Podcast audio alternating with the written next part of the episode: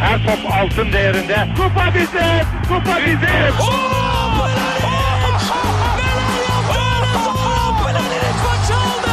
Dengeli de attı. İsabeti de buldu. Matta Fontaine. Zora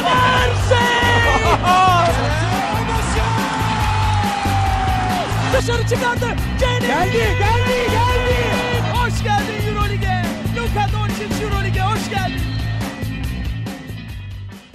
İkili Oyun'un 17. bölümünden herkese merhaba. Ben Serkan Mutlu. Mikrofonun diğer ucunda Tancan ve Ali var. Selam çocuklar. Merhaba. Selamlar. Yaz sezonu açıldı. Artık bizim için Euroleague gündemi en azından transfer haberleri ve gündem hariç yavaş yavaş azalmaya başladı. Biz tabii ki de yaz döneminde podcast çıkarmaya devam edeceğiz. Bir yandan e, Basketbol Süper Ligi'nde playoff dönemindeyiz. Hani arada onlardan da bahsedeceğiz. E, sizin yaz nasıl geçiyor çocuklar? Süper. Bir haftadır Euroleague şampiyonuyuz. Tatil planları yapıyoruz işte ne bak. Tatil. Ben ilk kez yüzdüm dün falan. Bunun geyini Hem de şeyde Berlin'de yüzdün değil mi? Daha, daha Bur- bur- burada bir ayrı yüzülüyor Tancancığım. Berlin'de yüzmekle benim oyum aynı olamaz yani. Yok o geyiğin dibine vurmak gibi olmasın ama bu ara burada havalar bayağı bir sıcak. Tadını çıkartıyoruz yani. Neyse gündem de sıcak. Bak nasıl bağlıyorum. Ee, hani bir sürü Euroleague takımından hem şimdi hani e, NBA buyout şeyi dönemi yaklaşıyor. Öyle bir hareketlilik var. Bir yandan işte sezon bitti, hayal kırıklıkları var ne bileyim CSK, Real Madrid gibi hani dev bütçeli takımların e, transfer şeyi çok hareketli. E, Bir yandan Türk takımlarında da var. Bunların hepsini konuşacağımız bir bölümümüz olacak. Hazırsanız ikili oyun başlıyor.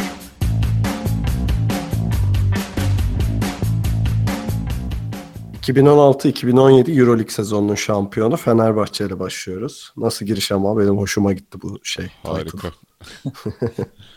İnsanın yüzünü güldürüyor. Aynen.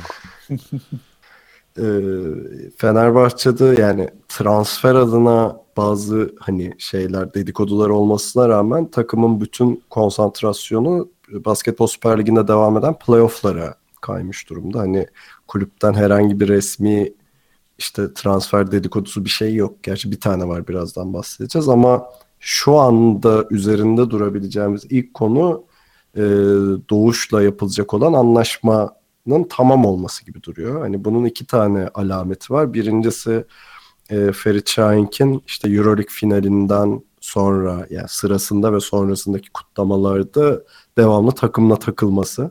E, ikincisi de Aziz Yıldırım sanırım Fenerbahçe TV'ye e, verdiği bir demeçte hani bu anlaşmanın olabileceğini söylemesi artık hani resmi bir ağızdan da bu durum tellendirilmiş, dillendirilmiş oldu.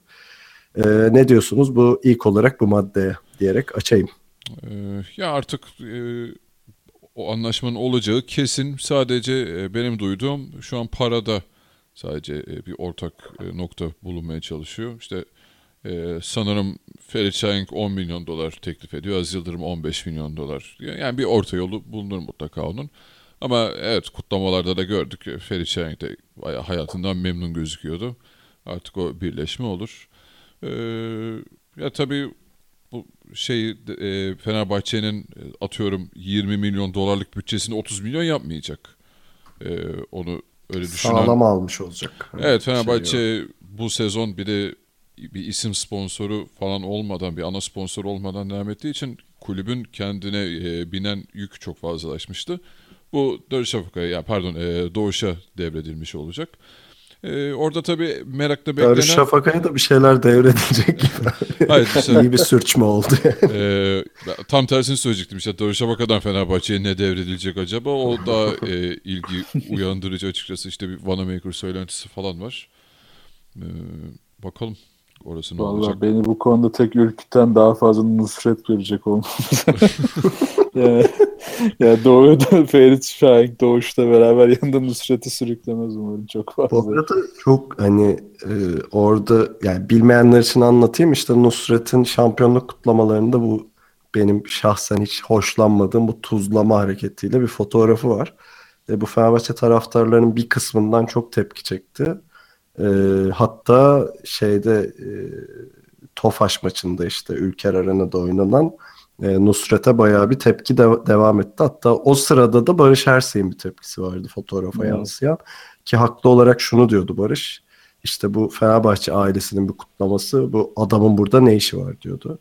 Hani ben şahsi fikrimi söyleyeyim. E, kebapçılığa geri dönsün yani. Sana ne Fenerbahçe'den? Yani git bir şeyini Aynen. PR'ını başka yerde yap diye Ya, düşünüyorum. Adamın zaten şey e, yani basketbol sevgisinden oraya fırlamadığı belli. O fırsatçılık biraz hani kendi reklamını yapma. Evet zaten o sinir bozuyor. Hani desen ki bütün sezon basketbolun içindeydi böyle anlı paylaşımlar işte Fenerbahçe şöyle işte bilmem ne ya dersin ki lan adam harbi aşık falan alakası yok yani. Barış Ersen'in zaten sezon boyunca da yaptığı en iyi hareket oldu. Yani Euroleague sezonu diyeyim. Çünkü bir sonraki Tofaş, e, Bursa'daki Tofaş maçında Barış Ersek herhalde Fenerbahçe kariyerinin en iyi basketbolunu oynadı. Ya evet, Karşıyaka günlerini hatırlasa biraz evet vakit bulunca oynar.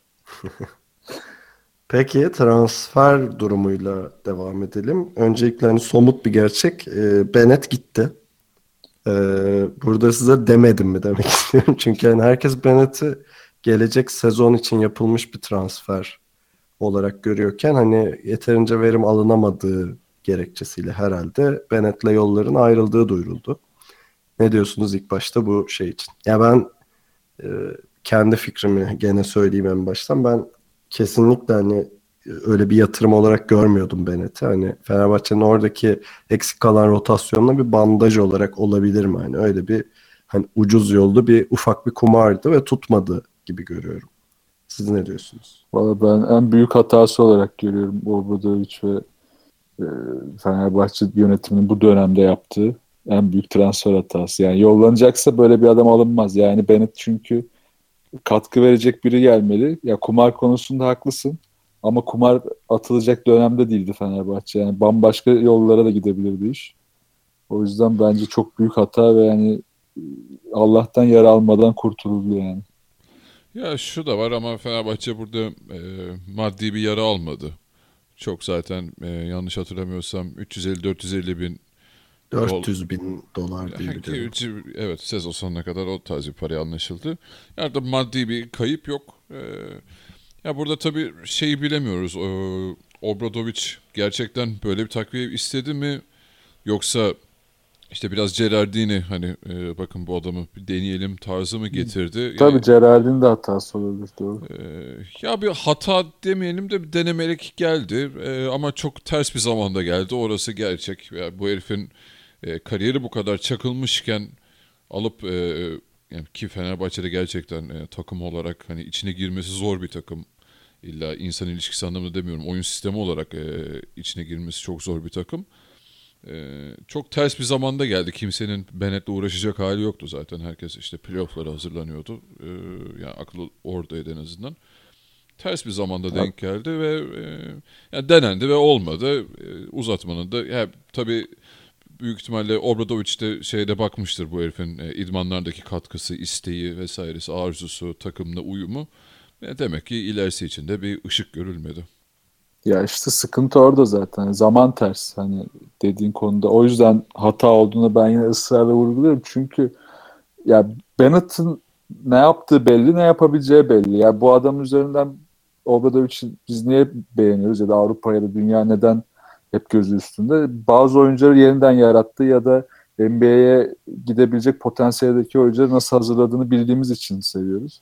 Ya Bennett'ı sezon içinde getiriyorsanız bu ve yolluyorsanız üstüne de bu büyük bir hata olur yani her sefer. Ama sezon başında gelseydi ve denseydi ki biz uğraştık olmadı. Zaten aynı fikirde olurdum. Hiçbir şekilde de itiraz etmezdim yani. Evet o zaman atılabilecek bir kumar olurdu.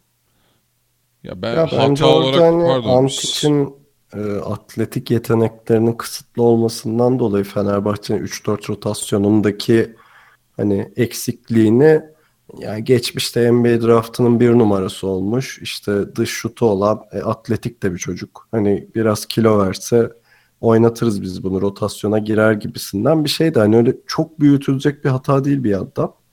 E, ama yani Yok abi ben şey, ikna Fenerbahçe- olmayacağım hatta. Ya yok Fenerbahçe'nin DNA'sına da uymadığı herhalde anlaşılınca göndermiş oldu. Bu arada 400 bin dolar sanırım senelik ücreti. Ee, hani tam emin değilim ama e, sezon ortasına geldiği için tamamını almamış olsa Yok gerek. yok o şeydi. Sezon sonuna kadar alacağı paraydı. Ha okey. Bu arada şeyde Kanada milli takımında oynayacakmış yaz döneminde. Ee, ama sonraki kariyeri ne olur bilmiyorum. Biraz hani şey kendisi adına umutsuzluğa kapılmış durumda. Pek bir kariyeri devam etmeyecek gibi duruyor yani. Onun yerinde olsa En azından üst seviyede. alırdım. Peki e, Bogdanovic gidiyor gibi görünüyor. E, öncelikle bunu bir konuşalım. Yani Bogdanovic Fenerbahçe'nin ofansif anlamda lideriydi. E, ki hani playoff'ta ve işte final serisinin ya Final Four'un belli dönemlerinde bu hani iyice ayyuka çıktı. Bogdanovic olmadığı dönemde Fenerbahçe'yi çok tökezlediği anlar var. Ee, öncelikle bunu konuşalım. Yani gidiyor gibi görünüyor artık. Hatta işte 5-6 milyon dolar gibi bir ücretle başlayacağı e, söyleniyor. Ee, ilk sorun Bogdan'ın eksikliği nasıl kapanır? Ya, Bana size soru gibi o- soru. Şimdi direkt e, Bogdan'ın yerine şunu aldık ve tamam orası artık okey demek zor. Gerçekten. Yok yok bir adamla değil de ben teknik olarak nasıl kapanır diye şey yapacağım. Ya, zor- Mesela Wanamaker iddiası var. Hani istiyorsanız Ee, somut olarak onu şey yapın. Evet o bence e, zaten hem ligi de tanıyor işte e, bir combo guard e, pozisyonuna da iyice ısındı bu sene E, üzerindeki yük artınca E, onu da yapabildiğini gösterdi hani hem oyunu yönlendirme hem de skor açısından yani her iki anlamda da iyi katkı verebildiğini gösterdi Wanamaker. E, şu an form düzeyi gayet yüksek. E, eminim kendisi de Euro Cup yerine e, işte bir Euroleague takımında Obradovic'le çalışmayı ister. Diğer yandan bir gerçi ona NBA şeyi de var. E, dedikodusu da var ama e, yakışır bence ya Fenerbahçe. Ya Bogdan'ın yaptığı her şeyi birebir aynen kapatamaz belki ama e, iyi bir transfer olur. Bu arada şey de var sen 5-6 diyorsun ama 3 yıllık için 27-29 milyon dolara bir ücretten bahsediliyor Bogdanovic için. Bence çok ama neyse. İşte vergiler, mergiler onları. Ufak SGK işte gelir vergisi, stopaj falan. İşte, işte orada sponsor mu sponsor artık halledecek. Valla bence Obradovic seneye e, Bielitsa'dan sonraki gibi bir döneme girecek ve o dönemin daha üstünde bir değişikliğe gidebileceğini düşünüyorum ben. Yani bir buçuk numaralar ki Vanamaker'ın iddiası da bunu destekli. Bir buçuk numaralarla oynamaya başlayıp tek uzuna döneceği bir yapıya bence geçecek artık. Ki buna geçmesi gerektiğini sezon içinde de kendi de fark ettiği için denedi ama hani kadro yapısı özellikle 4 numara eksikliğinden hani old school 4 numara değil de yeni nesil forvet eksikliğinden e, kaynaklanıyordu. E, bunu da Melli ile kapatacak gibi duruyor. Eğer bir aksilik olmaz ve gelirse Melli. Tam arada Melli oyuncu olacak. gelirse havaalanında karşılayın oğlum. Yani o- Melli tam bu iş için gerekli oyuncu olacak. Backup'ını da yapabilirse Fenerbahçe. Ben Bogdan'ın gidişini sistemin e, yani genel o ilk beşin yapısının değişeceğini e, düşünüyorum. Öyle kapatacaklardır. E, peki Veseli ne olacak? Veseli de Yudoh'la backuplanacak. Zaten e, çift uzun oynamasının nedeni biraz da zorunluluktan. Evet çok başarılı oldu yine ama bir noktadan sonra bunun işe yaramadığının örneklerini çok net gördük. Özellikle çok da atletik ve hızlı takımlara karşı. Ben şeye katılıyorum Fenerbahçe. Yani şu anda Avrupa'da zaten Bogdanovic'in yerine gelecek adam sayının deseni, desem kimi sayacaksınız yani? Hem böyle e, defansif anlamda melekeleri olacak bir yandan ofansında lideri olacak. Bir adam benim aklıma pek gelmiyor. 3 sene sonraki Doncic olur. falan evet. Ee, o yüzden ben hani Bogdanovic'in direkt bir e, de, yani bir oyuncu değişikliği değil yani sistem değişikliğiyle ya da sisteme yapılacak ufak müdahalelerle hani oradaki eksiğin kapatılacağını düşünüyorum ben de. Ee, şey sorusuna gelirsek hani Veseli ne olacak sorusuna bence Fenerbahçe'nin oradaki miksi artacaktır. Yani sezon içinde şeyi Obradovic denedi bayağı bir. İşte tek uzunla oynamayı ama işte e, rotasyon darlığı nedeniyle olmadı ama bu sefer işte Melli gibi hani e, daha modern bir dört numara takıma katılırsa hani Fenerbahçe'nin oradaki enstrümanları çoğalacak ve Obradoviç bu sefer istediği zaman tek uzun, istediği zaman çift uzunla oynayabileceği hani oradaki mixi alternatifleri çoğaltabileceği bir yol olabilir. Zaten hani herhalde Bogdanovic'in eksikliği de anca böyle gider Fenerbahçe'de. Yani biraz şey gibi işte Bielisa'yı kaybetmiş gibi bir durum var yani Fenerbahçe için. Yani bir şekilde çıkar yolu bulunacaktır herhalde. Orada, orada şeyde artık herhalde %99 gider gibi e, Pero Antic işte o 4-5 Ya yıldan sonra gibi. Evet orada Yudoh Veseli, Kalinic, Melli e, güzel bir rotasyon oluşabilir Fenerbahçe'de. Peki Sulukas kalır mı sizce? Bilmiyorum Serkan oraya gelecek miydi ama bir an aklıma geldi. Ee, gelecektim. Hatta şöyle kim gider, kim kalır, kim gelir diye böyle bir üçlü sorum vardı size. Heh, eyvallah. Ee, ya Sulukas bilmem. E, yani eğer Vanamaker gelirse gider gibi geliyor bana. Çünkü oradaki şey hani belki de kattığın rotasyon bayağı bir şişmiş oluyor yani Fenerbahçe'de. E, Sulukas zaten buraya e, şey için gelmişti. Hani e, süre arkasında kalmayayım, daha lider olabileceğim bir takımda oynayayım diye gelmişti. Hani öyle bir durumdaki bir röportaj vermiş bugün bilmem. Yani çok bir şey ifade etmiyor ama işte Olympiakos'un e, taraftarların Pire'de onu karşılamasından hoşnut kalmadığını, işte Panathinaikos'tan teklif gelirse giderim falan demiş hani şey şeklinde ama hani öyle bir şey olursa giderim ne olacak gibisinden bir tepki vermiş. E, hani Obradoviç'le konuşacağım vesaire sonra bakacağız tabii sizinden bir şey de demiş. E, ama ben dediğim durum gerçekleşirse gidebilir diye düşünüyorum Sulukas. Yani bana da öyle geliyor çünkü şeye ikna olmayacak gibi yani Obradovic'in kafasında da onu daha böyle backup kullanma fikri var gibi. Ee, Ona da ikna olmazsa hele ki bana Maker gelir işte daha Dixon Dixon gerçi yaşı da geliyor artık ama hala yani süre alabilecek yaşta. İkisinin daha ağırlıklı oynayacağı bir sisteme de geçilirse Sulukas'ın hem değeri de düşecek. Kenarda daha çok kalacak. Git- Gitme ihtimalini yüksek görüyorum ben de. Ya kalabilir ya ama çünkü e, yani diğer alternatifi hani Panathinaikos olarak konuşuyorsak orada daha iyi bir şansı yok ki. İşte Kalates'le Mike James'le falan bir sistem varken oraya üçüncü bir de Sulukas'ı Yok yok o diğer alternatif değil. O sadece hani böyle bir Atar yapmış. röportajda şey dememiş yani. Kanım kanım sarı lacivert akıyor dememiş. Aa, Demek istediğim şey oydu. Hani Panathinaikos'a giderim gibisinden çok net bir beyanatı yok. O ayrı. Ee, At- Atar yapmış orada böyle. yani Bogdan'ın gittiği bir durumdan bahsediyorsak bence hani Sulukas, Wanamaker, Dixon çok da e, sırıtmaz gibi. Yani çünkü Dixon da e, işte bir buçuk gibi iki oynayabilen bir pozisyonda. E, yani de- tabii şey dezavantajı olacak Fenerbahçe'nin önünde biraz. E, Bogdan daha kalıplı, daha e, uzun boyluydu bu üç oyuncudan. E, orada bir e, onun dezavantajını yaşayabilir Fenerbahçe. Ya işte e, Bogdan'ın zaten en büyük artısı oydu. Onu da 1-2-3'ünü çok rahat kullanıyordu Obradovic. Evet. Şimdi öyle bir oyuncu olmayacak elinde. Peki Datome gider mi?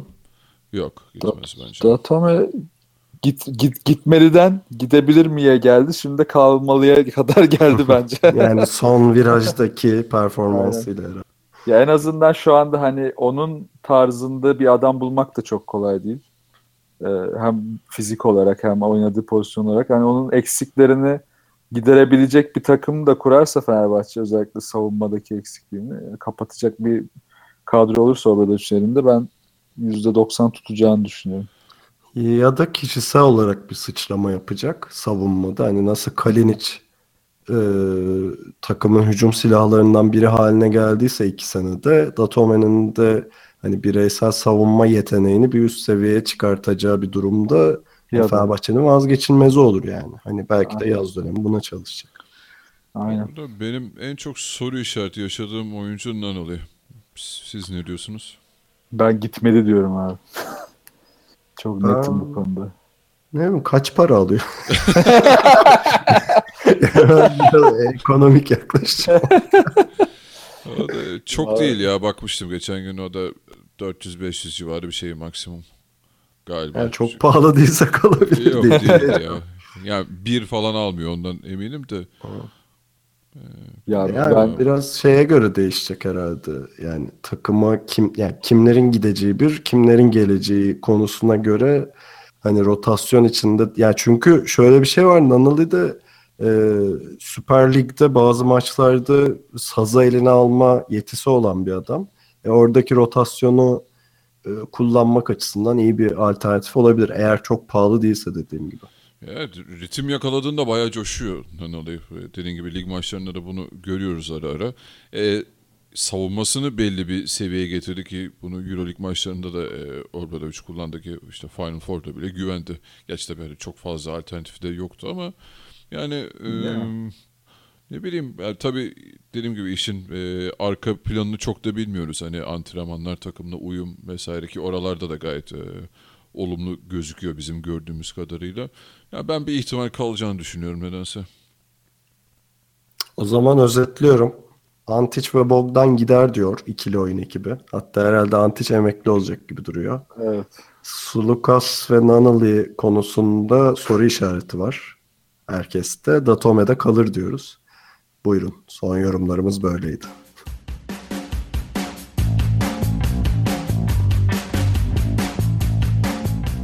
Anadolu Efes'te devam ediyoruz. Anadolu Efes bu sezon Euroleague'de playoff yaptıktan sonra Olympiakos'a elenerek macerasını sona erdirdi. Ee, Basketbol Süper Ligi'nde ise playoff'taki iddiası devam ediyor. Galatasaray'ı 2-1'lik e, seriyle alt ederek yarı finale çıkmayı başardılar. Ama bir yandan e, bilmiyorum katılıyor musunuz? Şöyle bir durum var. Anadolu Efes'in grafiği aşağı doğru gitmeye devam ediyor. Özellikle e, Galatasaray serisinin yenildikleri ikinci maçında bence çok aşağı bir e, şey. Çok aşağı bir ne demek ya? Çok düşük bir profilde oyun ortaya koydular diyeyim. Hani o Euroleague sezon normal sezonunun ikinci yarısındaki formlarından çok uzaktalar ne olursa olsun. Ee, tabii bu durum bir yandan hani Perasovic ile ilgili şahsen benim soru işaretlerimi arttırıyor. Öncelikle bu konuyu açayım o zaman. Ne diyorsunuz Anadolu Efes'in şu anki ve işte yakın geçmişteki formuyla alakalı? Tancan sen başladı. Ya o şeyden sonra özellikle e, Olympiakos serisinden sonraki umursamazlık tuhaf yani takımda. Ya herkes böyle kafasına göre oynuyor. Yani özellikle Hanikat hani bitse de gitsek tadına gelmiş. Çok, inanılmaz kötü oynuyor. Yani neden böyle bir kafaya girdiler? İşte yine şey sorularına geldik. İşte Kızıl meşhur Kızıl Yıldız dönemi öncesi sonrasında öncesinde Perasovic'i sorguladığımız ya da işte oyuncular mı Perasovic dinlemiyor yoksa başka bir sıkıntım var dönemine gel- gelindi tekrar. Yani, Toma Hurtel öyle işte kafasına göre takılıyor. E, Granger bir var bir yok. Yani o bütün o disiplin, o istek, e, takımdaki genel e, iyi savunma isteği falan her şey bitti. E, ama bunun nedeni sadece Euroleague ise zaten hani bu oyuncularla devam edilmemeli. Ama ben Perasovic'le devam edilme kısmındayım hala. Çünkü Anadolu Efes'in de artık bu yıllardır gelen e, her sene koç değiştir, işte her sene takımı sıfırla şeyi artık e, baygınlık getirdi herkese ve bunun da hiçbir işe yaramadığı da ortada. En azından Perasovic de denensin ve olmayacağın olmayacaksa olmasın. Ama birini daha getirirsek şimdi yine bir ilk 3 sene daha geriye gidilmiş olacak. Yani hiç kimse zaten şu anda Anadolu Efes, Anadolu Efes alıp bir sene içerisinde e, şampiyonluğa taşıyamayacak. O yüzden Perasovic'e devam edilmesi bana mantıklı geliyor ama eğer bu oyuncularla Perasovic arasında sıkıntılar varsa sıkıntı olan bütün oyuncular gönderilmeli şartıyla bunu destekliyorum. Ali. Ya, Bu arada sıkıntısı olan oyuncular kim olabilir? Kimseyi töhmet altında bırakmayalım Tancan'cığım. Bence Hanikat ha ilk başta. Töhmet altında O- bırakmadan. bu Galatasaray serisinde zaten bir Derek Brown'la mı Hanikat'la mı bir şey Perasovic'le aralığında bir gerilim Hanikat'la, oldu gibi. evet. Hanikat mıydı? Ha. Aynen. Hanikat öyle. Tom Hurtel zaten en baştan Aa, beri sıkıntılı. Kendi dünyasında yaşayan bir adam Aynen. zaten ya. Ya ikisinden çok hızlı kurtulmak gerekecek bence. Hanikat ne kadar değerli oyuncu olsa da yani Hanikat'ı tutup Perasovic'i kovmak bir çözüm olmayacağı için yani Hanikat o derecede bir oyuncu olmadığı için hani desen ki işte Bogdan'la Perasovic'in arası kötü de ama Bogdan kalsın Perasovic gitsin diyebilirdik ama öyle bir ihtimal de yok. Yani öyle bir ortam da yok. O yüzden e, bir önce önlem alınmalı. Valla e, maçları hani çok e, aşırı detaylı yani böyle pür dikkat takip etmedim. Biraz yan gözle baktım ama e, yani seri Galatasaray Süper Lig serisi. maçlarından Evet bahsediyorsun evet. değil mi? evet. Euroligi pek izlemedim. Euroleague yalan dünya abi. Biz NBA'ciyiz. Yalan yalan hep Ee, şey bir eyvah ulan yoksa Perasovic'in koltuğu tehlikede mi dedim ben açıkçası. Çünkü Efes yönetiminin verdiği hava o bize yani her an e, böyle bir refleks olarak kovabilirler gibime geliyor bana Perasovic'im. Ee, bakalım orada. Yani ben de Tancan gibi zaten bunu daha önce konuşmuştuk. Ee, seneye de o yapının Perasovic'te devam etmesi ve onun istediği oyuncular üzerinden devam etmesi gerektiğini düşünüyorum. Ee, bu e, Galatasaray serisinde Brandon Paul iyicene ortalıktan kayboldu. E, Efes'in ya kesinlikle bence bir e, defansif yani tamam bir hücum takımı yaratmaya çalışıyor Efes E, ve ona göre uygun bir kadrosu var. Ama seneye e, düşünürken bence artık biraz işin defans yönüne de önem verilmesi gerekecek. Ki Brian Dunson'la e, sanırım iki yıllık bir sözleşme yenilendi. O çok Evet. e, olumlu bir hareket. Yani şu an Avrupa'da bulabileceğiniz en iyi 5 numaralardan biri. Ama e, işte Efes'in özellikle bir 4 numarada e, bir defansif sıkıntısı var. E, şimdi seneye acaba Brandon Paul'u tutacaklar mı yoksa gidecek mi? O bayağı bir geri plana düşmeye başladı. Çünkü takımda da hani aynı rolde oynayan e, birden çok adam var. E, buralarda artık e, Perasovic'in raporu ne olacak merak ediyorum. Her Tancan'ın bahsettiği gibi eğer zaten böyle bir anlaşamama, koçu dinlememe tarzı bir durum varsa onları zaten ilk gönderecek kişi Perasovic olur. Bence bir de şöyle bir soru var. Ee, Jason Granger yani takımın direksiyonunu kime emanet edecekler önümüzdeki sene? Şimdi ben iki şey görüyorum. Birincisi takımında genel bir motivasyon düşüklüğü var. Ee, Eurolig'in sonundan beri. Ee, ne olursa olsun Galatasaray'ı e, alt etmeyi başardılar. Belki de hani finale kadar çıkacaklar bilmiyorum ama genel bir hani motivasyonları düşmüş görünüyor. E, ikincisi de Jason Granger biraz küsmüş gibi oynuyor. Bu böyle tamamen kişisel yorumum ama hadi buradan da bir e, dedikoduya yelken açayım. E, Barcelona'ya gidiyor deniyor Jason Granger. E, yani Jason Granger küsmüş gibi görünüyor dememin sebebi de şu. E, sezon içinde hem Euroleague sezonunda hem de e, şey Süper Lig'de hani Granger'ın çok iyi oynadığı dakikalarda Tom Hurtel'le değiştiği ve bundan açık açık memnuniyetsizliğini yüz ifadesiyle e, dile getirdiği anlar vardı. Hani böyle şeyler oyuncuları etkiler diye düşünüyorum. E, hani Efes'in orada bir an önce şey aksiyonunu alması gerekiyor gibi geliyor bana. Yani çok geç olmadan eğer bu takımın direksiyonu Jason Granger'a verilecekse ki bence yanlış bir tercih olmaz. E, hani orada adamı kaptırmadan e, oradaki hani önümüzdeki seneyi düşünmeye başlamaları iyi olur. E, bir bunu söyleyeceğim. İkincisi de e, Tofaş'tan Vasilya Mitsic'in Efes'le anlaştığı söylentisi var. E, ki ben yani Mitsic'in adını duyuyordum açık söylemek gerekirse ama şeyde Fenerbahçe ile oynadıkları e, playoff eşleşmesinde izlediğimde hani Efes'e yararlı olabilecek bir adam olduğunu gördüm. Ee, Süper Lig sezon ortalaması da vereyim size. 13 sayı, 3.9 asist, 2.6 rebound, 1.3 top çalma ortalamalarıyla oynamış. Hani e, direksiyonun Granger'da olacağı, yanında Mitsic gibi şut tehdidi olan bir hani ikinci kısayla Efes'in oradaki rotasyonu yani bu Tom Hurtel, işte Doğuş ve Jason Granger'dan doğan e, şeyinin e, zayıflıklarının çözülebileceğini düşünüyorum. Bilmem katılıyor musunuz?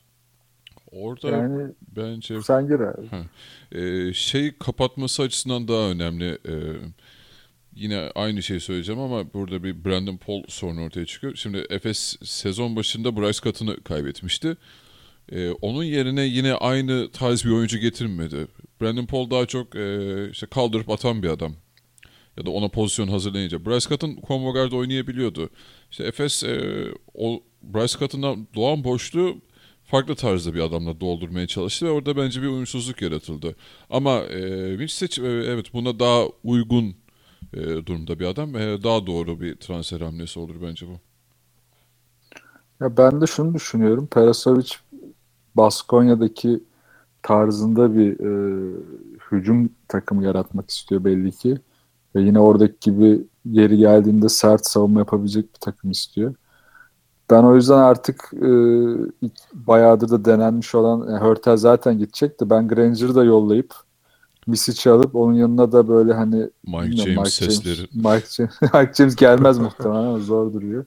Ama o tarz bir oyuncu ya da daha önceden çalıştığı başka biri olur ya da yine o, tarz Olmadı. bir... Şengel ya da olumlu. Ha ya Ha, pardon Şengel diyorum ya. Ee, şey, Larkin mi? Ha şey Larkin. Larkin, pardon. Yani o tarz bir oyuncuyu getirip e, oradaki özellikle yani Perasovic'in oyun sisteminde önemli olan kısaları komple değiştireceğini zaten e, o diğer tarafı tutmak istiyor. Dansında direkt anlaşıldı. E, Derek Brown'un da ben kalacağını hani Derek Brown'un da bu yapıda yeniden e, rollerinin değişeceğini ya da şekillendireceğini düşünüyorum. E, o yüzden hani iki kısanın gidip Perasovic'in kafasındakine uygun daha uygun oyuncular geleceğini düşünüyorum açıkçası. Peki sıradaki sorum kim gider olacaktı? Tancan biraz cevapladı ama Ben evet onu Ee, yeni gelin gibi atladım. yo iyi yaptın. Evet. Peki Cedi gider mi? ya İnşallah gitmez isterim ki diyeyim de. gitmesin aynen ve o gitmezse Cedi, Brown ve e, Dunstan üçlüsünün iskeleti olabilir takım. Bu üçlü takımın iskeleti olabilir. Eğer giderse evet orada daha kötü bir sıkıntı olacak Anadolu Efes için. Hem oradaki Türk boşluğu, Türk, o seviye bir Türk oyuncu zaten yok şu anda. Artı o tip bir açık sahaya oynayabilecek şutu istikrarlı değil ama istikrarlı olmaya yakın bir oyuncuyu bulması da çok zor. Büyük sıkıntı olur. Ya umarım gitmez daha. Yani şöyle özetleyebiliriz aslında. Ali bir şey diyecektin ama ben bir gireyim. Hani Anadolu Efes'in kadrosu Perasovic gelmeden kurulmuştu.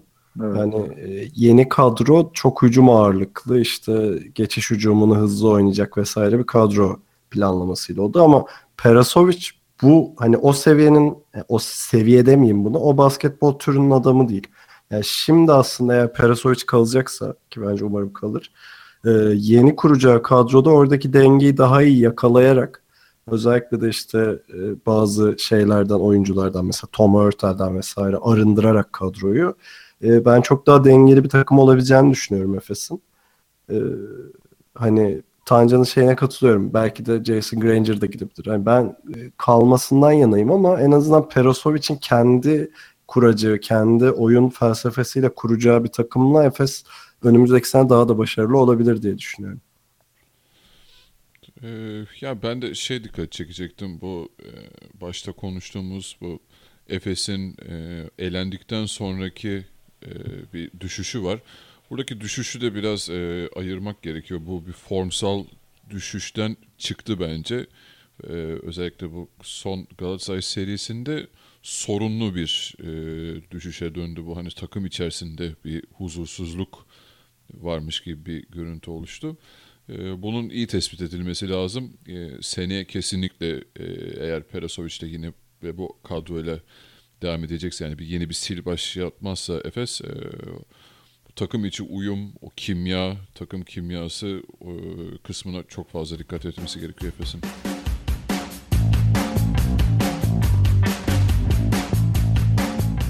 Darüşşafaka Doğuş'la devam ediyoruz. Herhalde hani Türk takımları arasında konuşacağımız durumu en belirsiz olan takım diyebiliriz. Çünkü hani elde iki tane somut gerçek var. Birincisi önümüzdeki sene Euroleague'de olmayacakları artık net.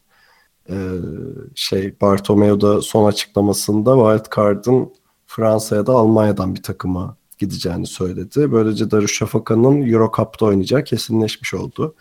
E, ikincisi de hem bu Euro Cup nedeniyle hem de Doğuş grubunun Fenerbahçe ile anlaşma aşamasında olması nedeniyle bütçede de dramatik bir düşüş yaşanacağı gerçeği var. Bu nedenle hani size acımasızlık yapıp kim gider diye sormayacağım. Ee, Çok acımasız olur. evet yani bu zaten tahmin edebileceğimiz bir durum da değil. Bence oyuncular da bilmiyorlar. Şu anda hani konsantrasyon işte Basketbol Süper Ligi playofflarında olacak. Fenerbahçe ile eşleşmiş durumdalar. Ee, ama bir yandan da konuşacağımız gerçekler var. İlki az önce de e, biraz şey yaptığımız, ucundan bir dokundurduğumuz Vanamaker durumu. Ee, ya NBA ya da Fenerbahçe'ye gideceği yönünde bir durum var açıkçası ki gerçekçi geliyor. Şimdi kendisinin 15 Temmuz'a kadar e, NBA buyout opsiyonu var. E, bu da şu demek yani NBA'den bir teklif gelirse bonservissiz olarak gidebilecek. E, bence takım bulursa da gider. Ne diyorsunuz? Bence kalacak. Yani teklif alacağını düşünmüyorum ben Wanamaker'ın. Hadi ya. Evet. Bu arada hani e, şey kötü bir oyuncu vesaire Doğru. olduğundan Menajerini ama- mi sevmiyorsun açık konuşuyor. Yok abi yani ki hele bu sene bayağı bir e, oyun kurucu pompalanacağı yani kısanın bu kadar çok e, NBA'ye katılacağı bir draftta ben Wanamaker'ın öyle çok bir teklif alabileceğini düşünmüyorum. Ya alma ihtimali olur ama çok dip bir rotasyon olur. Mutlu etmez bence. Alabilir ama mutlu edeceğini zannetmiyorum. Onu mutlu edecek bir rotasyon bulamaz NBA'de şu anda. Ama niye almasın? O Fenerbahçe Avrupa'yı onun için daha çok tercih eder. heyecan verir bilir, bilir yani. Tabii yani ben de ter- Avrupa'yı tercih eder diye düşünüyorum. Ee, ikinci söylenti ki bu söylenti olmanın ötesinde bayağı bir konuşuldu. Clyburn'un CSK ile anlaştığı hatta iki yıllık bir anlaşmaya yani imza atmadılar da işte anlaştılar işte şey e, sözlü olarak gibisinden bir söylenti var. Ee, bu bana gerçekçi geliyor açıkçası Clyburn için. Siz ne diyorsunuz? Yani çok Yani şaşırmadım. iki yani. tarafa da çok fayda sağlayacak bir anlaşma olur. Hem CSK'nın zaten güçlü olan rotasyonunda çok hani ciddi bir etkisi olur. Hem de Clyburn hani Euro Cup'ta oynamak yerine Euroleague'de tepeye oynayacak bir takımda takıma gitmiş olur yani. Hem de CSK'nın atlet atletizm eksikliğini de kapatacak. Yani aslında şey Itiudis de ne kadar hani onun kafasındaki oyuna ne kadar uygun burada açıkada izlediğimize göre konuşuyorum. Tabii belki e, bu yapıda böyle oynadı adam. Belki orada bambaşka bir şeye hemen uyum sağlayabilecek. Ya başta biraz sıkıntı yaşasa da uyum sağladıktan sonra ben de CSK'ya bayağı faydalı olacağını düşünüyorum Clyburn'un. Son maddemizde Blatt. Böyle çok hızlı geçmiş olduk ama sonra genel bir şey yaparız, toparlama yaparız. Ve Blatt'ın da gideceği konuşuluyor. Bu zaten bayağıdır böyle sürüncemede olan ama Blatt'ın hiçbir zaman net bir renk vermediği bir konuydu. Ama bir yandan da e, Maccabi ve Barcelona'nın ciddi olarak Blatt'la ilgilendiği söyleniyor. Ya Ee, garip. gireyim mi? Gir gir. David Blatt'le ilgili şöyle bir düşüncem oldu son dönemde. Yani ben çok seviyorum bu arada David Blatt'i. Çok iyi bir koç olduğunu da düşünüyorum. Özellikle hani basketbolu sadece bile, bilip iyi koç olan birisi değil, basketbola katkı veren, basketbolun e, gelişiminde payı olan bir koç. Yani bakış açısı oyuna çok daha farklı olabiliyor diğer bütün koçlardan. Ama nedense bu Cleveland ona bir türlü yaramadı ya. Yani böyle bir ergen havasına girdi. Böyle bir kafası hala orada gibi geliyor bana. Yani hani böyle bir işi çok iyi yaparsınız, şirketle aranız çok iyidir. Bir anda kovulursunuz da hırslanırsınız ya yani onun gibi oldu. Yani sıradan bir çalışanmış gibi bence bazı şeyleri düşünüp hırslanarak hareket ediyor. Yani Darüşşafaka'ya gelişi e, eğer giderse ve bu kadar kısa olacaksa sadece şunu kanıtlamış olacak bize. Evet, bana para verin ve ben bir an önce kendimi kanıtlamalıyım. Eğer kalırsa evet o Blatt gerçekten bir şeyleri kafasına koymuş ve tekrar o başarısını e, uzun vadede gösterebileceğini kanıtlamak istiyor inanacağım. Ama evet dedim ya giderse bence sıkıntı Blatt için ve benim için de böyle, böyle bir algı oluşturduğu için sıkıntı. Ya ben kalmasını istiyorum. Umarım kalır. Ali. Ya şimdi her Türk Ali Darüşşafaka konusunda sessizliği tercih ediyor. Ya işte yeşil formaları var güzel. Çok kırgınım çok. Ya şey e, ben de her Türk basketbol sever gibi gerçekten Blatt'ın e, bizim ülkede kalmasını hangi takım olursa olsun kalmasını isterim.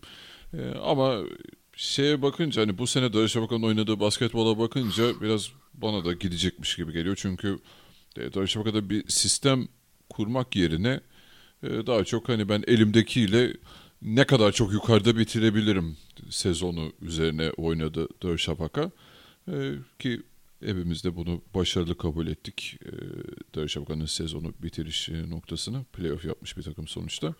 Ama işte ben de e, hangi takıma gider orasını kestirmek şu an imkansız ki zaten playofflarda e, Darüşşafaka için devam ediyor Türkiye'de. E, o yüzden e, o kesinleşene kadar zaten ne söylersek boş olacak ama ya da ne haber çıkarsa çıksın. E, ben günün sonunda gideceğini düşünüyorum. E, Tancan'ın söylediğine şu noktada katılıyorum. E, mesela biz Obradovic'in şeyini de e, burada konuşuruz. Hani organizasyonel anlamda da kulübün içerisinde ne derece etkin olduğunu ve bunu nasıl ileri noktaları taşıdığını överiz, konuşuruz. Bled mesela e, oralara hiç karışmadı gibi. Sadece ben hani maç öncesi hazırlık, maç içerisindeki koçluğunu yine en üst seviyelerde gösterdi. E, ama bunun dışında pek de bir şeye karışmadı gibi. E, bilmiyorum tabii hani bu böyle mi kurgulandı yoksa sadece bir senelik mi e, kafasında bunu planladı. E, onu kestirmek zor. E, çünkü bir şey belirsizliği de vardı sene içerisinde. Acaba Şabaka seneye bir wild card alır mı? E, soru işaretleri de vardı. E, onun olmayacağı da anlaşılınca acaba kendi kafasında bir şeyleri koyup tamam ben seneye işte hani Barcelona'ya ya da atıyorum e, Maccabi'ye giderim diye düşündü mü diye e, ben de sorguluyorum açıkçası. Ya ben Blatt'ın tabii ki de kalmasını isterim. Yani Türkiye basketbolunun atmosferine hani böyle büyük bir basketbol adamının e, katkısını sürmesi çok önemli. Ama bir yandan size katılmadığım nokta şu. E, yani şimdi söylentide olan iki takım. Birincisi zaten Blatt'ın evi Maccabi Tel Aviv. Hani o, oraya dönmesi çok böyle eve döndüm durumu olacak. İkincisi Barcelona. Hani Euroleague'de büyük hedefleri olan, bu, bunun için de iyi paralar harcayan ama hani iyi bir koça ihtiyacı olan bir takım e, hüviyetinde şu anda. Ben ikisinin de Blatt'e çok ihtiyacı olduğunu düşünüyorum. Hani iki tercihte Blatt için iyi olur kişisel olarak.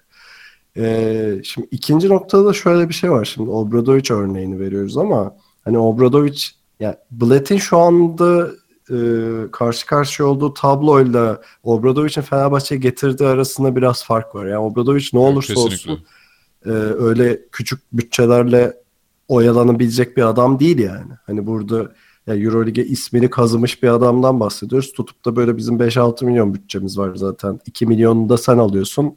Geri kalanıyla takıl diyebileceğim bir adam değil. Ee, hani Blatt'ı- durumu yani sezon içindeki durumu da biz bu sezon kaç kere şey programı yaptık. Ee, Darüşşafaka seneye Euroleague'de olacak mı olmayacak mı programı yaptık.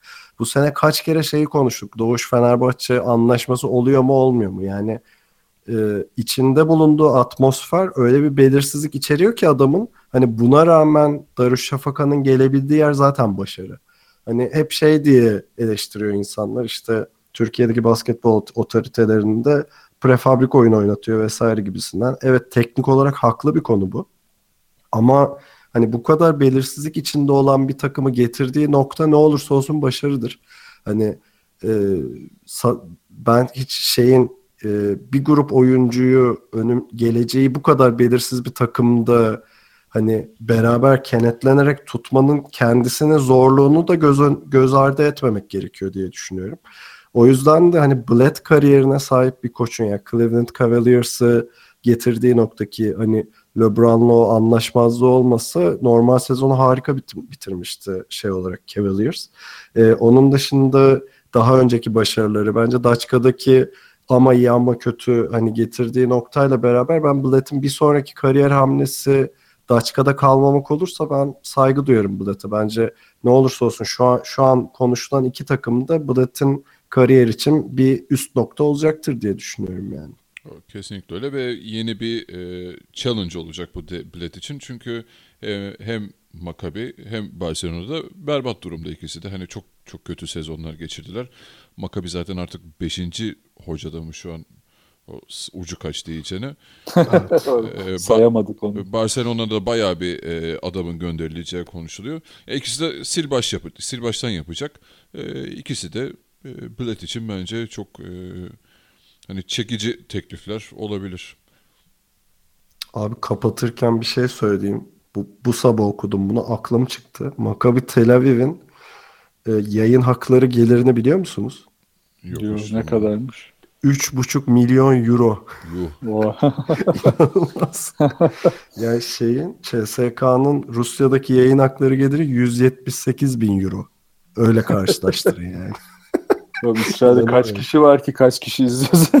Yani tamamen hani basketbol ülkesi olan. Bu arada hani en yüksek olan e, şey e, Yunanistan sanırım. Yunanistan ve İspanya. Hmm. E, şey ülke bazında ama en yüksek yayın hakkı geliri olan takım şey Maccabi Tel Aviv. Yani umarım Türkiye'de de ileride böyle şeyler görürüz tabii. Keşke. Ki yani futbolun durumuna baktığımızda bunu göreceğiz gibi de duruyor. Umarım öyle olur. Evet ya futbol açıdan bana da umut veriyor.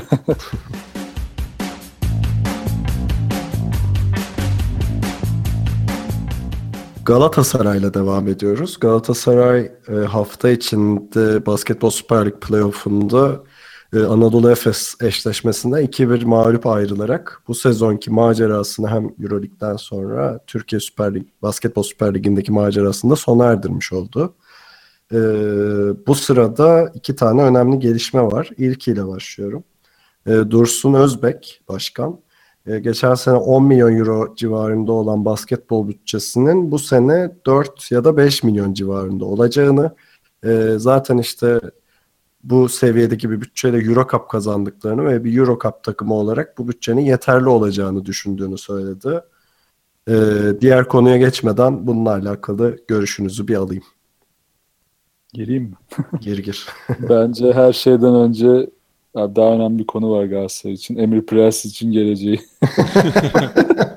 bu konuyu bu konuyu atlamayalım ya. Neyse şeye geleyim. Ee, Dursun ya Dursun Özbek bence önce kendi bir konumunu netleştirsin de ondan sonra Galatasaray'ın bütçesiyle ilgili kararlar alır diye düşünüyorum açıkçası. Yani Galatasaray Euro Cup'ta daha küçük bütçelerle oynayacağı bariz zaten bunda bir kimsenin değişik bir fikri olduğunu zannetmiyorum ama önce Galatasaray bir yönetimsel olarak ne yapacağı netleştirip bu kadar e, borcun ve sıkıntının içinde bu bütçeyi ayırdıktan sonra da organizasyon olarak nasıl ilerleyeceğini netleştirmesi lazım. İşte burada da konu zaten Ergin Ataman'a geliyor. Kalacak mı gidecek mi? İkinci madde de oydu ama önce Ali'nin düşüncesini şey yapalım. Ee, yani Anladım. Evet Galatasaray e, daha önce o bütçeyle iş yapabileceğini yani Ergin Ataman yapabileceğini gösterdi. E, burada e, sezon başında hani o Euroleague'e katılıyoruz gazıyla bayağı bir adam alınmıştı. Ki zaten çoğu da gitti oralar biraz yanmış para olarak artık bakıyoruz. Kaç? Üç kişi mi gitti yabancı? Yanılmıyorsam. Ya işte takım mühendisliğinin en güzel örnekleriydi ya. Evet. Ya acaba bugün itibariyle acaba e, Galatasaray'ın bütçesi ne kadar onu merak ediyorum ben çünkü hani o sezon başındaki kayıpları saymazsak şu anki kadronun e, gideriyle o bütçe zaten ne seviyede acaba onu merak ediyorum ben. E, büyük ihtimalle tabii işte McCollum falan sezon sonu geldiği için daha uygun bir fiyat alıyordur herhalde diye düşünüyorum ama Ergin Ataman bu arada sözünü balla keseyim. E, bütçe düşerse McCollum'u tutamayız demişti. Yani McCollum'a bu paraları veremeyiz demişti. Artık kaç paraya geldiğini bilmiyoruz ama e, durum o. İşte zaten onda nedeni daha önce harcadığı kötü bütçeler yani. Aynen öyle. Evet, o Russ Smith olayı falan bayağı canını yaktı Galatasaray'ın. Hepsi, Ee, Danton hepsi. hepsi. Evet, Russ Smith, Dantman bir de e, Fittipaldo'yu da aldılar arada. O, ona herhalde Bonibon'la ödeme yapılmıyor yani. bir adı aklıma Ginobili posteri veriyorlar. Ginobili posteri 20 tane top sınırsız sine maksimum sinema bileti karşılığında. Şeyin adı neydi? Kızıl Yıldız'a giden bir adam daha vardı. ha şey. Dion, e, Thompson. Dion Thompson. Thompson. ha. Evet, üç Ya- tane adam. Bunlar hep işte Ergin Ataman'ın takıntıları yüzünden oluyor. Skorer guard takıntısı yüzünden bu kadar kötü mühendislik oldu yine takımda. Yani artık yönetimin de bundan bıktığını düşünüyorum. Yani para çok kötü harcandı. Yani bunu daha önce de konuştuk ama paranın ya başarısızlıktan çok paranın böyle bir sezonda yani Euroleague sezonda bu kadar iyi bütçe bulmuşken bu kadar kötü harcanması yani akıllı bir yönetimi mutsuz eder. Bizi, yani Galatasaray yönetim çok akıllı olmasa da mutsuz oldular. Şimdi ben şöyle yaklaşacağım. Ergin Ataman ve teknik tarafta yapılan hatalara girmeden Türkiye'de basketbol söz konusu olduğunda bütçenin bu kadar çok konuşulması konusundan biraz rahatsızım öncelikle. E, çünkü şunu çok net söyleyebilirim. Galatasaray futbol takımının e, son 5-10 senede sadece menajerlere harcadığı parayla 10 tane basketbol takımı kurulurdu ve bu 10 takımda Euroleague'de iddiası olan takımlar olurdu. Bu Kesinlikle. çok yani net bir gerçek. Hani sana orada bir adama verdiğin 100 bin 200 bin dolar batıyorken menajerlere yatırdığın paraları bir düşün demek lazım ilk başta ki e, Türkiye'deki bütün büyük futbol takımlarının diyeyim hani spor kulüplerinin e, futbol tarafında financial fair play ile alakalı dertleri var. E, yani sen zaten orada yaptığın hatalar sonra gelip bir de şey diyorsun işte yok benim bütçem yok onun bütçesi var başarı kazanıyor ben bütçemi kısacağım bilmem ne. Yani bu kadar çok bütçenin konuşulduğu bir şey olamaz yani. İkincisi şu Galatasaray'ın kaçırdığı nokta. E, Fenerbahçe'nin e, Euroleague'deki zaferiyle beraber Türkiye'de bir, bir basketbol dalgası var. Yani işte ne bileyim Nusaybin'inden Muğla'sına, Sinop'undan Urfa'sına kadar e, işte bu maçlar e, şey e, final maçı dev ekranlardan izlendi. İşte ne bileyim İstanbul Boğa, iki Boğaz'a işte Fenerbahçe bayrağı asıldı vesaire. Hani bunlar sadece şeyle açıklanabilecek gerçekler değil. İşte fe, futboldaki başarısızlık basketbola yansıyla açılacak açıklanabilecek bir şey değil. Yani insanlar sonuçta e, şey olarak e, tatmini burada buluyor. E sen tatmin bulduğu alandan başka alana bütçe e, kaydırıyorsun ya da buradaki bütçeyi kısacağım diyorsun. Bu bence çok net bir vizyon sorunu. Yani sonuçta aradaki fark 4-5 milyon euro. E sen bu paraları hamuduyla harcadın zaten futbolda geçmiş yıllarda. E, sadece hani e, bunu şeyle açıklayamazsın ki ya da burada ya alacağın tek önlem ben bunun bütçe kalemini kısıyorum olamaz ki. Yani e, zaten buradaki vizyon sorunu çok ortada diye düşünüyorum. Dursun Özbek tarafında ki kendisinden beklediğim haz, hamleyi yaparak ilk iş olarak basketbol bütçesini kıstı yani. Ya dediklerin çok doğru. Bir de bu dediklerine destek olarak eski argümanları da yıkılıyor artık. İşte gelirler düşük. E okey futbolda ne gelir var? Hani borç her sene yüzde otuz yüzde otuz artıyor yani. E, bir de ikincisi, arazi satarak kapatamıyorsun borcunu. Aynen kapatamazsın. İkincisi şey e, ayıracağın bütçelerle ilgili sıkıntı var diyorsun. E zaten sen bu bütçenin dediğin gibi çok daha büyük kısmını anlamsız yerlere harcıyorsun. O zaman önce onları kıs. Hani direkt takıma harcayacağın bütçeleri değil de bütün yan harcadığın gereksiz bütçeleri kız. Üçüncüsü de seyirci konusu. E bu sene ve daha önceki yıllarda Fenerbahçe'nin seyirci artışını başarıyla birlikte futboldaki kombine satışın önüne geçtiğini biliyoruz. Artık önde şeyler e, fiziksel örnekler var. E sen de bu yolda gidebilirsin. Şimdi salon yapılacak ama bu salonu da e, eğer sen yatırım yapmazsan yine dolduramayacaksın. Onun da paralel olduğunu algılayamamak için artık biraz e, ağır konuşmuyorum ama hani işte aptal olmak lazım. Hakaret değil aptal abi diyebiliriz. Yani. Peki ikinci konu e, Ergin Ataman'la yolların ayrılacağı iddiası var. Bunu David Pick yazdı Twitter'da. Üzerine Sözcü ve Hürriyet'te de e, çıkan iddialar oldu. İşte sebep olarak da bir lider değişiminin şart olduğu Galatasaray tarafında gibi bir e, yönetimde bir fikir varmış. Ne diyorsunuz bu konuda?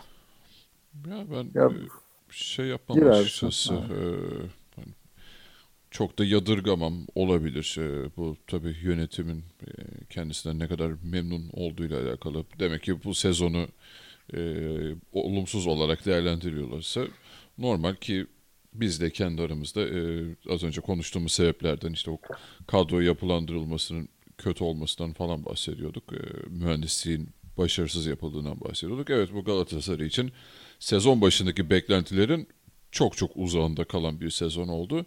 Tabii orada da başka bir hata sezon başında beklentilerin e, çok anlamsız şekilde yükseltilmesi vardı. Orada tabii yine Ergin Ataman'ın bir iletişim problemi, fazla gaza gelmesini de e, söyleyebiliriz. Hani böyle sanki şampiyonluğa giden bir kadro yaratmış da e, ilk senesinde alacakmış gibi.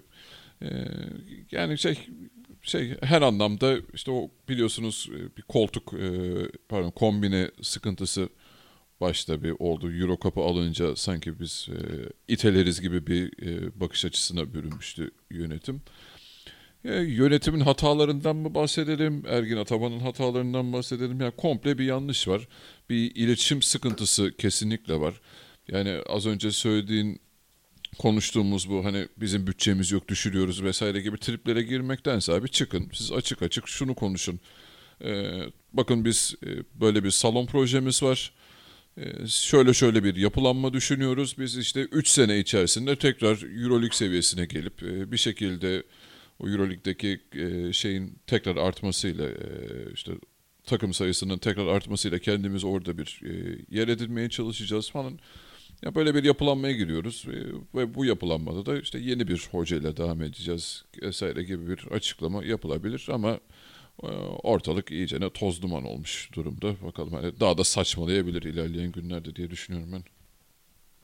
Ya zaten işte kovulup kovulmama durumu bence saf olarak Ergin Ataman'ın başarısızlığı ya da başarısıyla ilgili olmamalı şu dakikadan sonra.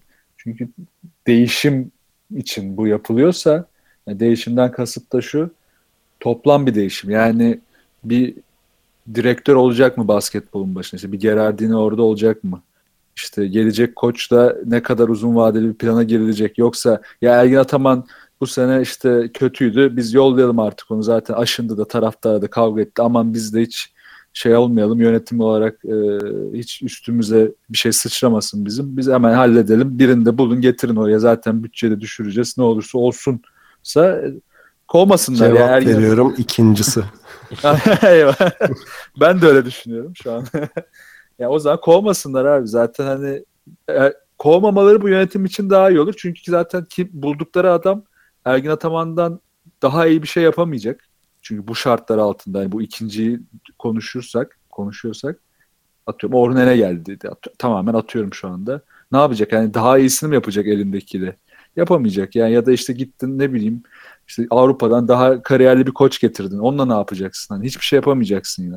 Ve üstüne daha da kötü de olabilir. Çünkü Türk mantalitesindeki o işte e, yönetici ve koç arasındaki uyumsuzluğu daha önce birçok kez yaşadık. Anadolu Efes'te de, Galatasaray'da da, Fenerbahçe'de hepsinde yaşadık. E, bu her zaman daha kötüye gidiyor. Yani uzun vadeli bir plan kuramayacaklarsa buradaki konu Ergin Ataman'ın kol olmasından çok Galatasaray'ın basketbola bakış açısı bence.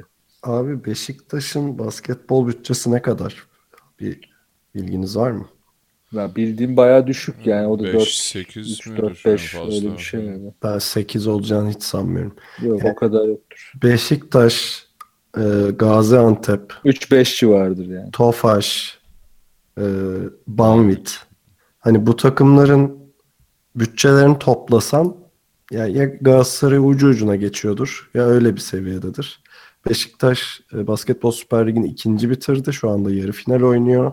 E, Banvit e, neydi organizasyonun adı? E, Şampiyonlar Ligi'nde final Ha, oynadı. şampiyon evet. Ee, Gaziantep ve Tofaş bence süper bir sezon geçirdi. Tofaş hani şanssızlığı Fenerbahçe ile eşleşmesiydi açıkçası. Ee, e, Galatasaray 10 milyon euro harcadı deniyor.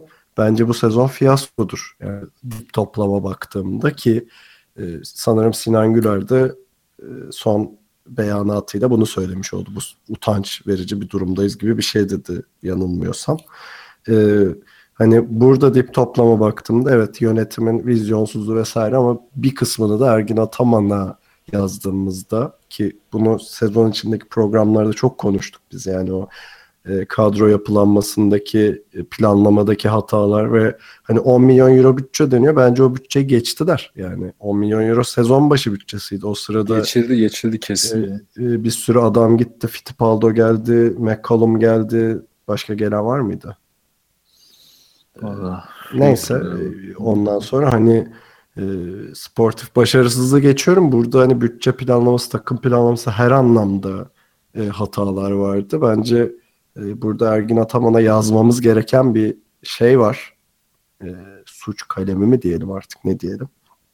E, ben o yüzden hani Tancan dedi ya işte geleceğe yönelik bir di- direktörle mi bir planlama yapılıyor yoksa biri gelsin bizi kurtarsın diye mi yapılıyor? Bilmiyorum. Ama Ergin Ataman gönderilirse ben çok da hani e, şey zaten şaşırmayacağım bir şey olacaktı ki öyle görünüyor şu anda. E, ikinci tarafta iki konu var bahsetmek istediğim. Birincisi zaten bunu geçmiş yayınlardan birinde konuşmuştuk. Yani Ergin Ataman'ın e, geleceği, kişisel geleceği. Yani ben hep şey düşünüyordum. Kendisini Galatasaray ismiyle bu kadar mühürlemesi kendi açısından çok iyi bir hamle olmayabilir diye düşünüyordum. E, gerçi Tancan şey demişti işte Beşiktaş'ın başındayken de bir numaralı Beşiktaşlıydı diye. Tabii canım. e, ama yani Türkiye'deki e, seçeneklerini bayağı azalttı gibi duruyor. Ne olursa olsun. E, ikinci kısımda e, programa başlamadan önce aramızda muhabbet ederken şey demiştik. İsterseniz konuşalım. Sinan Güler'e oyuncu koçluk teklif edilsin. Ne diyorsunuz? yani ben onu şöyle zaten desteklemiştim. Daha düşük profilli bir koç da belki yani, yani düşük profilden kalsın kötü değil ama hani daha profil olarak fazla bilinmeyen ama gelecek vadeden bir koç getirilip e, üstüne de Sinan'ın dedikleriyle hareket edebilecek bir koç olacak bu tabii. Öyle bir yönlendirme yani bir yarım oyuncu koç ve yanına da gelecek vadeden iyi bir koçla daha düşük bütçeli ama daha iyi yönetilen bir yapıyla Galatasaray pamuk gibi olabilir. Bence adamın üzerindeki yük zaten çok fazla ya. Bu sene de e, normal sezonlara göre daha da fazla oldu. Çok da yormanın anlamı yok ya. Profesyonelleri getirin bırakın bu işi. Ya tabii profesyonelleri getirin derken hani kesenin ağzını açın anlamda demiyorum ama en azından doğru planlamayla daha iyi işler yapılabilir. İşte planlamayı kim yapacak abi sıkıntı orada. yani evet o zaten kötü. Ya, Galatasaray'ın temel sorunu gibi duruyor yani bu yani, seneki hikayesi de o e, Elinde duruyor. iyi bir fırsat var ama aslında yani işte yeni salon yapımıyla beraber o değişim rüzgarı çok olumlu yakalanabilir ama evet umudunuz var mı derseniz düşük.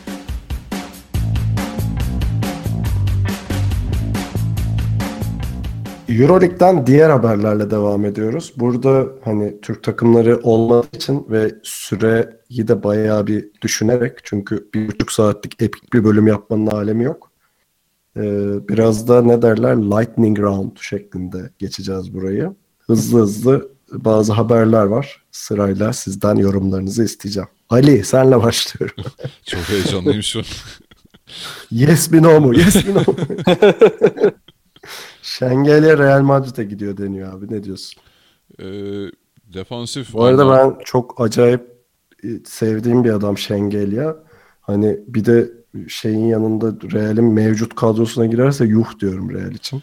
Şeyim bu, yorumum bu. Ee, ya direkt 5'e giremez bence Real Madrid orada Anthony Randolph varken ama e, yani yedek oturmaya da gider mi ya? ikinci 5'e girmeyi kabul eder mi Şengelli orada bilmiyorum.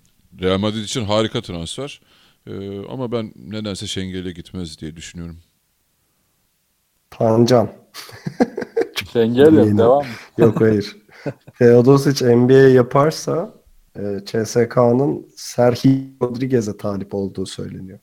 Of, Gerçekçi çok... geliyor mu? Gelmiyor dönmez.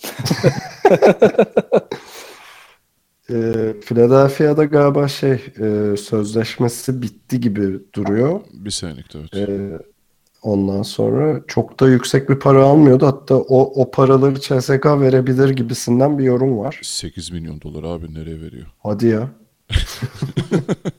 wow, Çokmuş.